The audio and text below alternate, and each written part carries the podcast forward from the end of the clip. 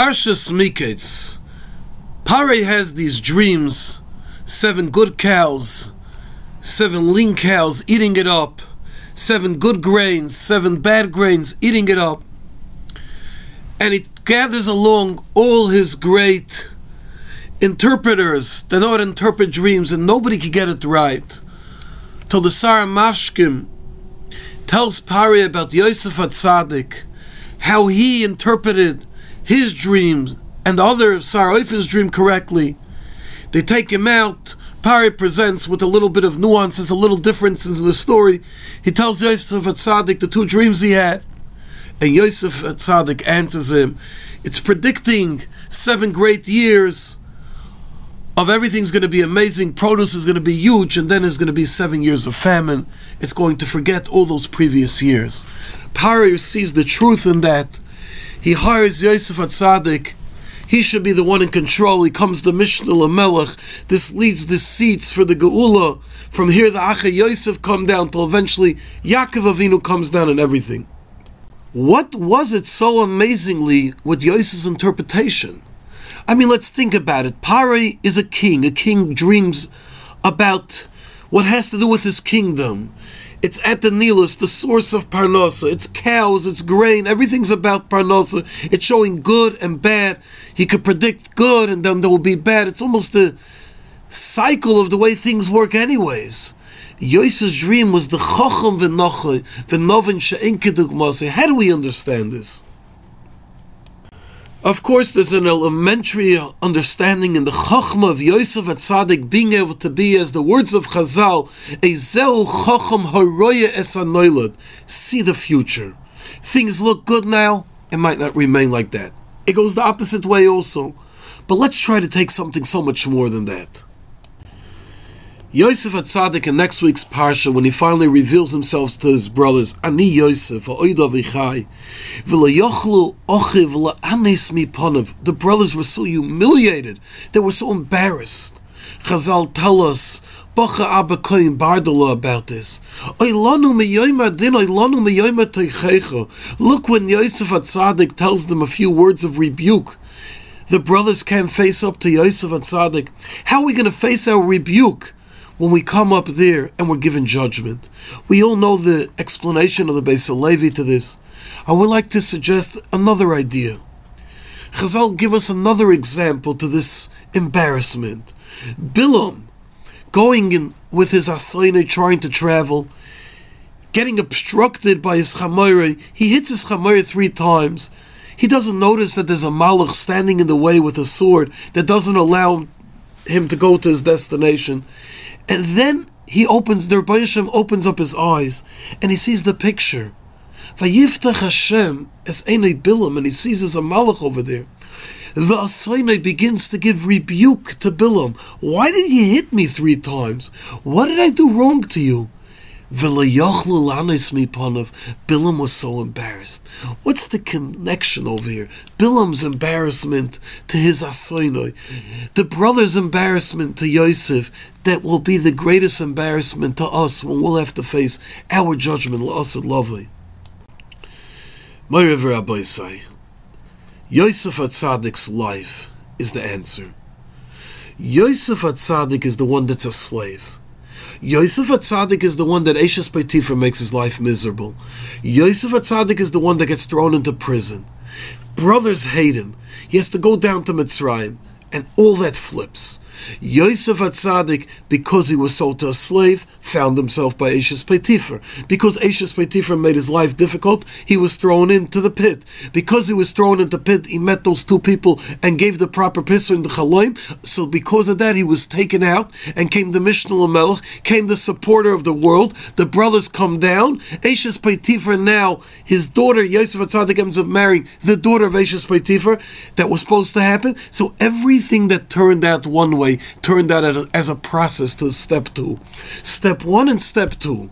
Step A and step B, they all part of a process. The good and the bad, the ups and the downs, it's all a cyclical cycle leading up to one thing, to one avodah, to one mission, to one goal. The brothers get a glimpse of the full picture for the first time when they see Yosef, who he is, what transpired, the whole picture through and through, and they're so embarrassed. We're going to find out our full picture, loss and loving. Everything's going to be explained in great detail. Everything that happened. It won't even have to be explained. We'll see the picture, we'll get the full understanding, and we'll be so embarrassed. Bilam Zasoine doesn't see what's happening, he's traveling, it's not letting go, it is letting it go. And then he sees a little bit, and even the Hasoine can give him mussar, why did you hit me three times? Now that you see the full picture. Yosef Atzadik's Pisra into Pari is as follows. Not that the dream represents good and bad. Rather, let's look at the first words that Yosef Atzadik tells Pari. Vayoyme Yosef al Pari, Chaloim Pari Echad Hu. Echad Hu means it's one dream. That's the clue that nobody saw. One dream means I'm not just predicting to you an explanation, interpreting you dream one, dream two. Rather, dream one and dream two are one of the same. There's one cycle taking place over here. I see everything that happens as chaloim echad, avoida achas, everything. There's no pratim that happen that are inseparable. Rather, everything leads up to the great picture. And when you see life as that, as the Rebbeinu orchestrating, it's chaloim echad. Then you plan and you realize the good gives you chizuk for the bad. The bad gives you a time to prepare for the good. Everything is an echad. Everything leads into one. There's no separate, inseparable things that are happening. That is the clue to the Pisrin. Yosef's life taught him that. He knew that everything that happened in his life led up to the chaloim, his personal dreams that were chaloim echad. The good and the bad, the good and the bad, and the good and the bad, all to lead up. That's what the embarrassment that the brothers were having when Yosef revealed himself in Parshas Vayigash. That's our embarrassment that we'll have to understand. Everything is Chaloim Echad. That's the interpretation that's taking place in this over here. And with this, we can explain also something that we see later on in the Parsha. The brothers come down to Mitzrayim, and Yosef Atzadik accuses them of being Meraglim spies, tricking. He does more than that. He takes the money that they paid for the wheat sticks it back into their sacks. And he accuses them later on with the Gevia Kesef that he puts Bam Tachtoi of Binyamin that they're thieves. What is what is this? What is he accusing them of things that they have nothing to do with there? Since when are the Shvatim Ganovim? What's the idea over here about it? The Gemara in Baba Kama Daf Peches tells us, Mepnei What is so inherently so bad about a ganav? A ganav and a gazlan do the same thing. They steal something from somebody else. A gazlan does it openly, and a ganav does it hiddenly. And the Gemara explains the gazlan he ignores the Ribbono Shel Olam. He ex- ignores people. He doesn't care about anything. He just takes what he needs. A ganav is scared.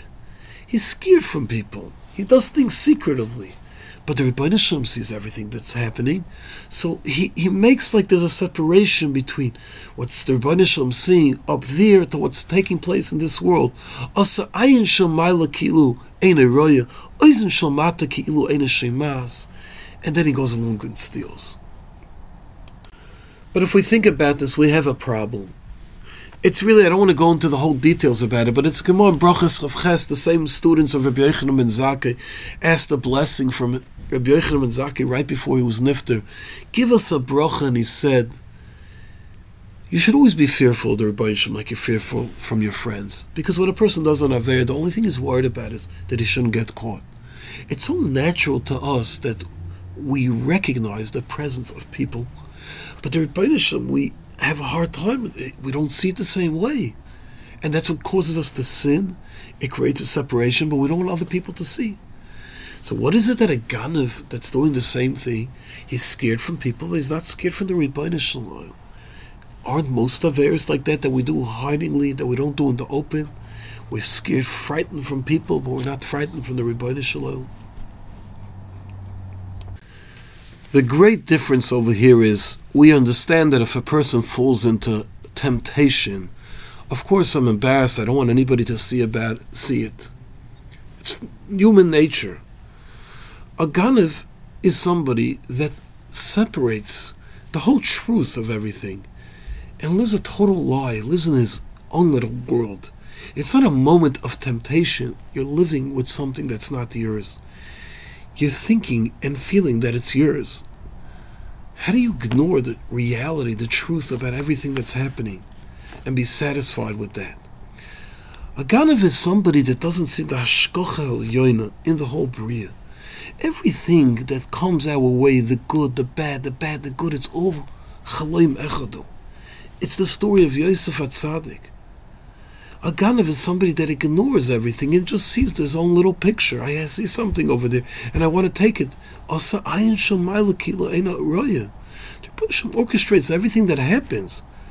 If you're not supposed to get that money, it's not going to help if you steal it. If you're supposed to get it, you'll get it regular. It's ignoring the Hashkocha Elyoinu.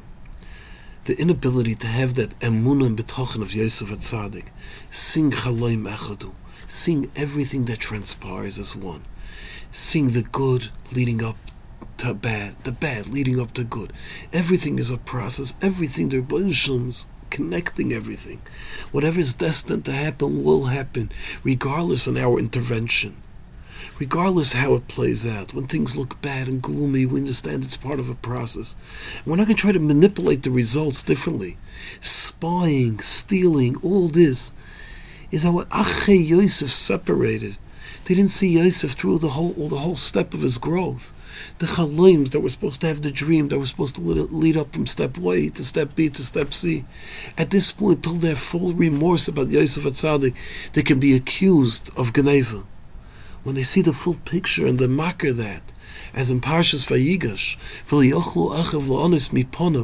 that's the moment that we say, have we been living as a Ganav our whole lives?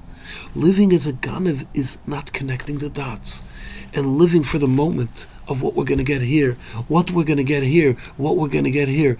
Not realizing there's a full process, full picture of everything that's supposed to happen. And when things happen, whichever way it happens to us, it's for our good.